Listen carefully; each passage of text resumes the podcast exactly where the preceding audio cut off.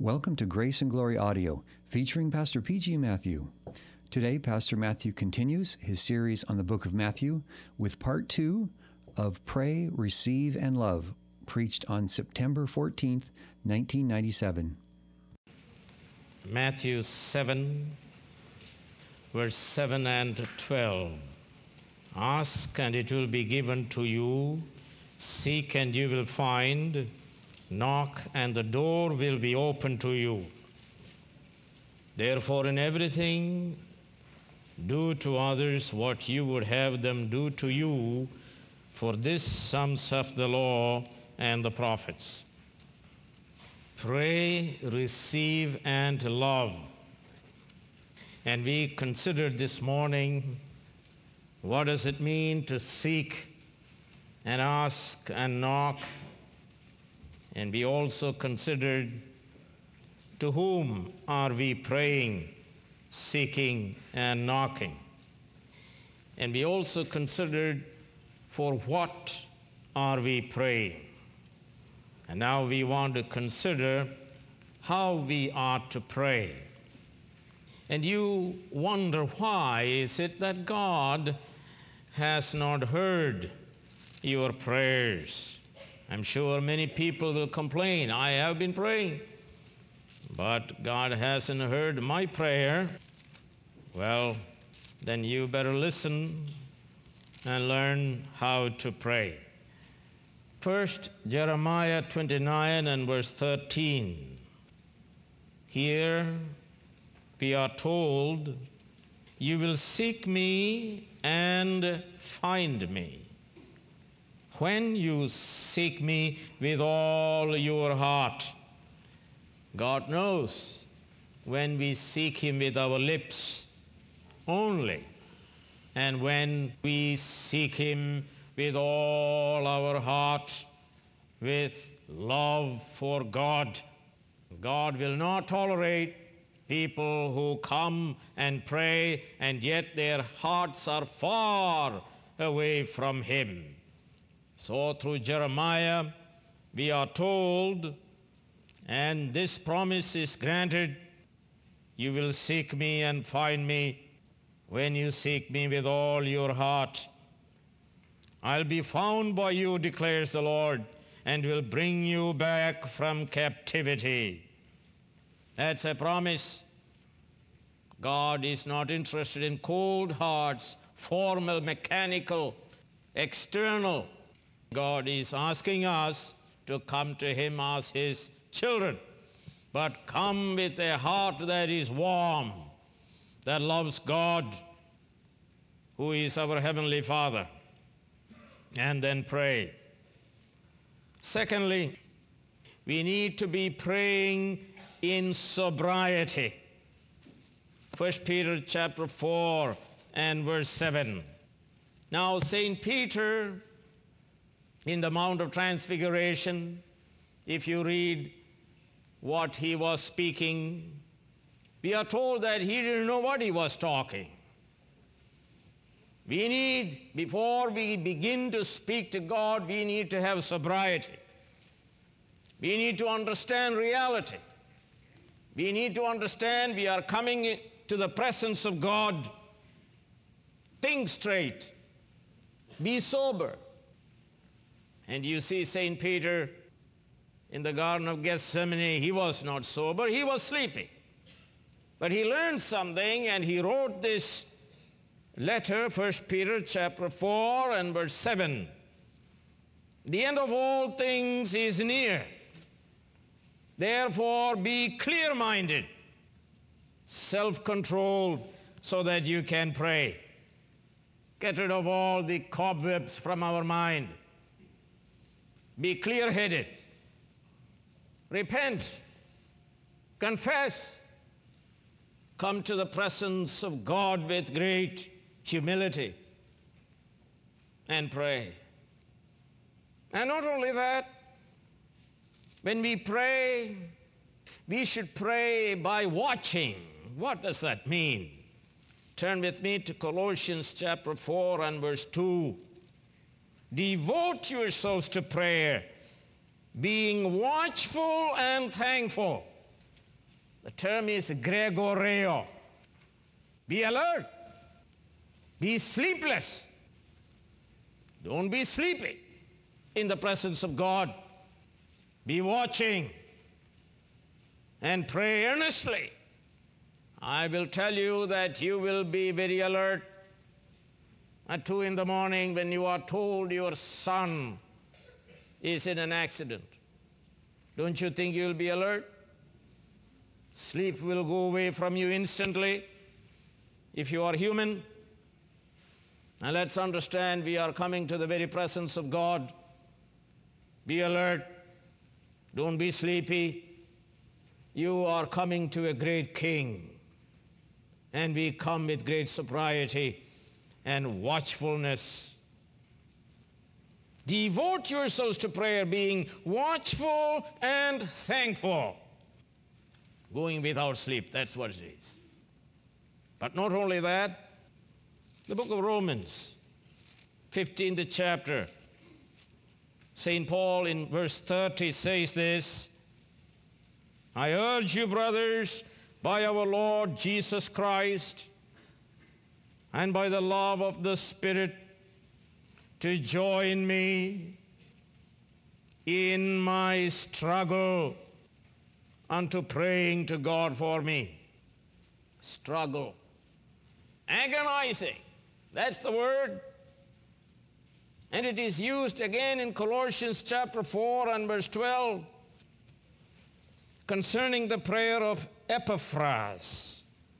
Epaphras, who is one of you and a servant of Christ Jesus, sends greetings. He is always wrestling in prayer for you, striving, agonizing as an athlete with all the last ounce of energy. That is prayer. Way into the night, praying. Oh God, you must help us. In other words, prayer is labor. It is striving, it's struggling, it's wrestling. Because there is an enemy that is opposed to us. Satan doesn't want us to pray. Strive, struggle, wrestle, agonize. Striving and struggling and laboring and agonizing again and again and again. Have you done that? Have you come to Him with all your heart?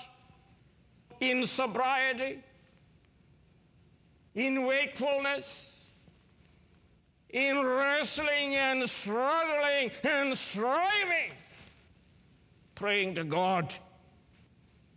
Wrestling means focused, total concentration, and total effort. Oh no, we just mumble and a lot of us do, isn't that true? Just lie down and mumble something. And we pretend that I prayed. Striving, struggling, wrestling, laboring, putting forth energy in prayer before God. And Ephesians 6 and verse 18 tells us Pray in the Spirit means in the Holy Spirit. In the energy of the Holy Spirit, in the guidance of the Holy Spirit, in the power of the Holy Spirit, in the wisdom of the Holy Spirit. And all of a sudden you can feel the ease. The Spirit of God enables you and tells you what to pray and how to pray. And we are given utterance by the Spirit of the living God. First Thessalonians 5 and verse 17 tells us, pray always. This is not repetition, but it is keep on asking, keep on seeking, keep on knocking until God brings salvation, brings answer to us. Pray always. Pray always. There are people who will pray for 25, 30 years for a particular matter. Pray always. We are not talking about some 100 meter dash. We are talking about a marathon that lasts the whole of our life. Pray always. And not only that, let's turn to 1 John chapter 3 and verse 22. This is one area where a lot of people fail. Dear friends, if our hearts do not condemn us, we have confidence before God and receive from Him anything we ask because we obey His commands and do what pleases Him.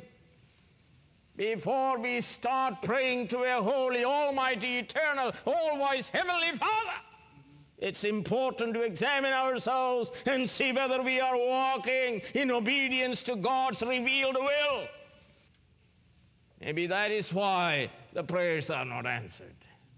We go to God and say, Oh God, just take care of me while I practice my sin and walk in arrogance.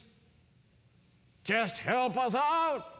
Let me tell you, He refuses to answer us as we cherish sin in our hearts. So notice we have confidence before God and receive from Him anything we ask because we obey His commands and do what pleases Him. That's what Jesus did. He always pleased the Father. And here is a text that tells us if we do that which is pleasing to Him, He will hear our prayers. And He will give us what we ask Him and we obey his commands because we love him. Isn't that true? How do I know I love God? It's very simple. I delightfully do his will. He is my heavenly Father. He saved me. And if he is my heavenly Father, I must have nature corresponding to my heavenly Father. That is, if you are born of God and adopted into His family, then there is a nature within me that is like that of God. That we love His will and we hate what He hates. And in that context, we pray. 1 John 5 and verse 14 gives us the next point pray within the will of God. This is the confidence we have in approaching God. And what is the confidence? That if we ask anything according to His will, He hears us. And that requires a study of God's Word so that we understand what the will of God is all about. In other words, my belief is circumscribed by God's infallible revelation. That is why. Why do I not believe in adultery? Because the book says that that is not right. It is a violation of God's law. So if you are a praying person, you will be a Bible student who will study the scripture rigorously. You'll be intellectually active, and especially in the study of the systematic theology. Isn't that true? because it is the systematic theology that gives us a clear, comprehensive understanding of God's will. And then we will pray according to the will of God. David prayed in 2 Samuel 7, verse 25, it is, Do to me, O Lord, as you promised. You promised! So now do it to me. I appreciate that. We cannot go to God and ask Him to do what He did not promise or reveal to be His will. But you study, understand what God has promised in His Word, and go to Him and pray, Oh God, you promised in this Word, and I'm praying for this. Give it to me. And let me tell you, He gives it to you. Turn to the book of James, chapter 4. There's a lot of people pray according to this verse. What causes fights and quarrels, verse 1 among you? Don't they come from your desires that battle within you? You want something but don't get it. You kill and covet. but you cannot have what you want. You quarrel and fight you do not have because you do not ask God. When you ask God, you do not receive because you ask with wrong motives that you may spend what you get on your pleasures. So then make sure. Be a good student of Scripture. There are many PhDs here and MDs here and everybody else here with a lot of degrees. Why not we bring our mind to bear upon His revelation and begin to study seriously? And then you will pray with great unction and power and, and conviction and boldness. And not only that, Jesus taught us in Matthew 6, verse 12 and following forgive others before we pray to God. Remember, forgive us our trespasses as we have forgiven those who trespassed against us. It's very, very important that we repent, we confess, we forgive. When we come to God, we are clean, cleansed by the blood of Christ. There are many, many people who will not forgive anybody until they die, they will not forgive. And let me assure you that person who refuses to forgive another he is not a Christian. Not a Christian. Matthew 21 and verse 22 tells us how to pray. The Lord says, If you believe, you will receive whatever you ask for in prayer. Now, whatever means whatever in accordance with the will of God, but you must believe that He exists and He is a rewarder of those who diligently seek Him. Trust, confidence in our God in our Heavenly Father who chose us before the foundation of the world and sent His Son to die for us. And in time, He effectually called us, regenerated us, and gave us faith to believe in the Lord Jesus Christ. He's for me, and He will do this thing that I am praying about. I believe in my God. He is for me and He hears my prayers. I trust in Him. He is good.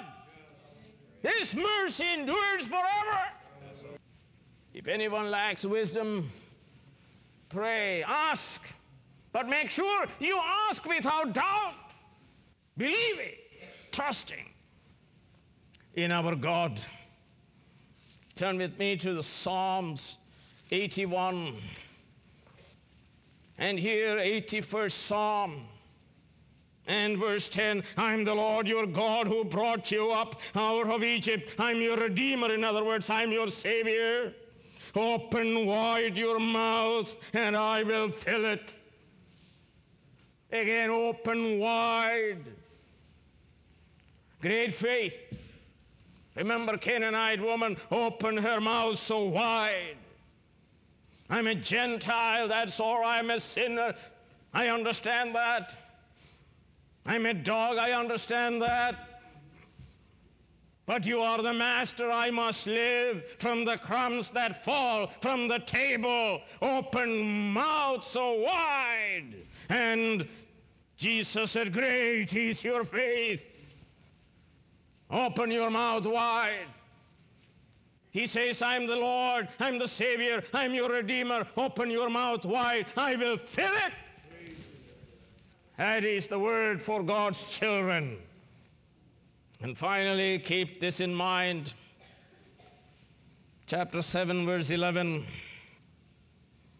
If you then, though you are evil, know how to give good gifts to your children, how much more will your Father in heaven give good gifts to those who ask Him? In other words, when we pray, we pray in this confidence that I am a child of the Heavenly Father. What more confidence you need? I'm not a stranger. I'm not an enemy of God. I'm a child of God. He is my Heavenly Father. Ordinary human fathers who are evil, they give good gifts to their children. How much more my heavenly Father will give me good things? That's confidence. Hallelujah. That's confidence.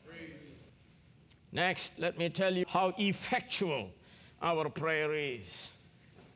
The Lord Jesus Christ in this portion of Scripture works so hard to tell us that your prayer will be effectual. He worked so hard. Look at the reasoning in chapter 7, verse 7 through 12. Just read it, that you'll be amazed how Jesus Christ is speaking to generate within you such confidence, such assurance, giving you great encouragement, inviting you to pray.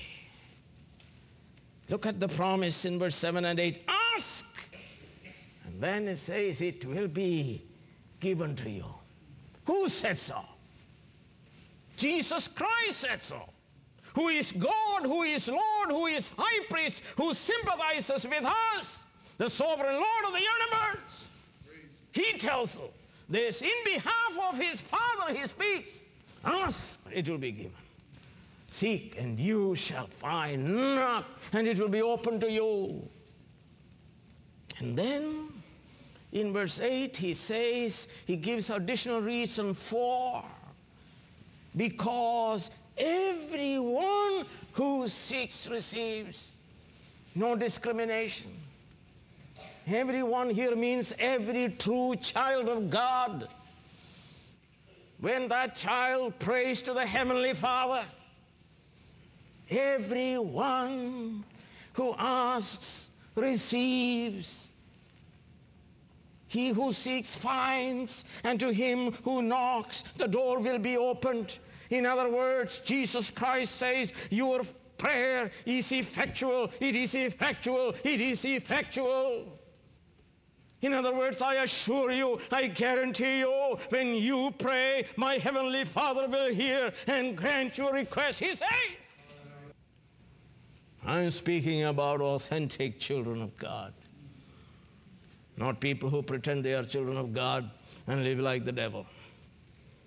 This is no promise to anybody and everybody. It is for the children of God. Everyone. Then he says, Well, you know, let me give you an argument that will help you, Jesus says. Which of you, if his son asks for bread, will give him a stone? Which of you? In other words, ordinary human father will not deceive you, will not mock you.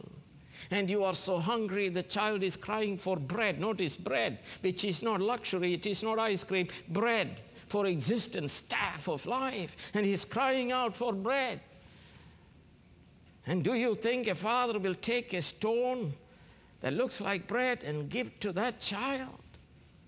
Human fathers don't deceive or trick or mock his children.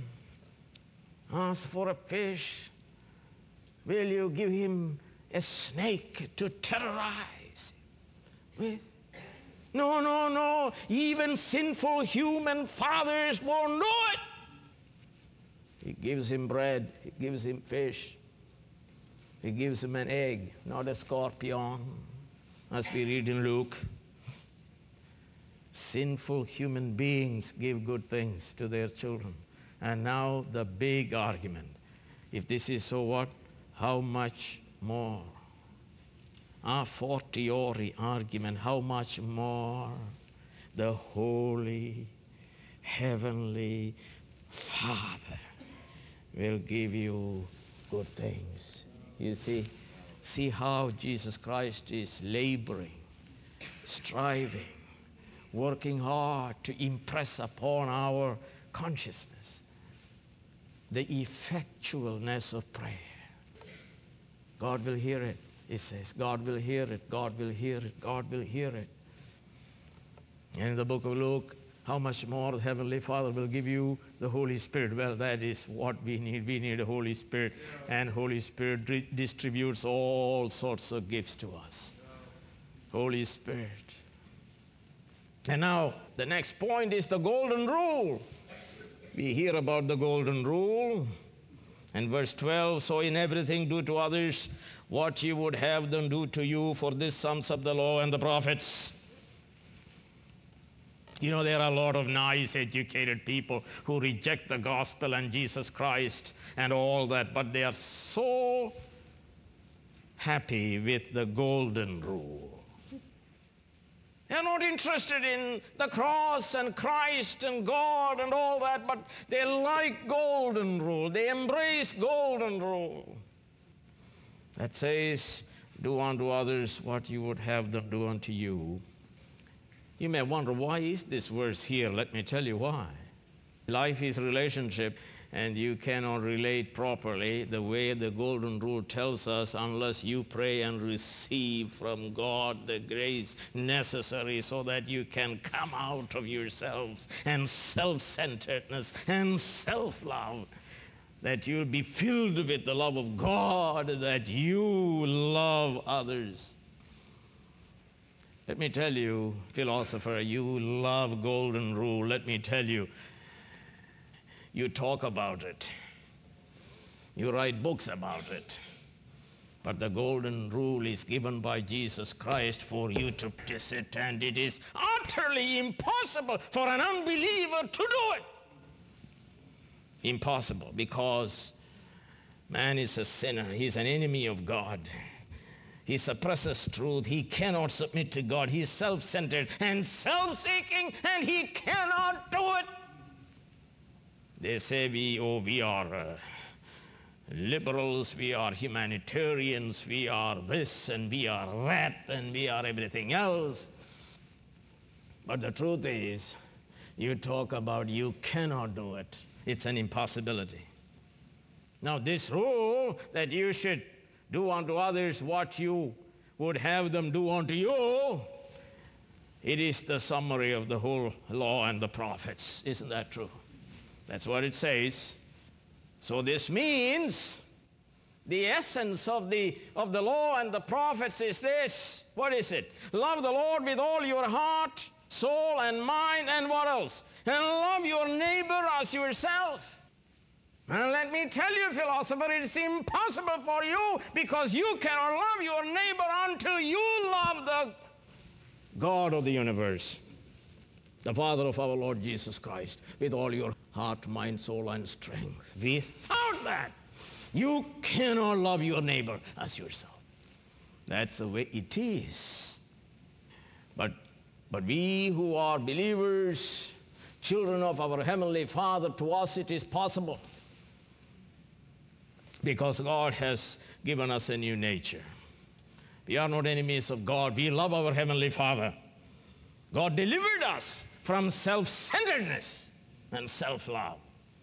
We are interested in other people. God enabled us to love other people. So then, we must love God in order to love our neighbor.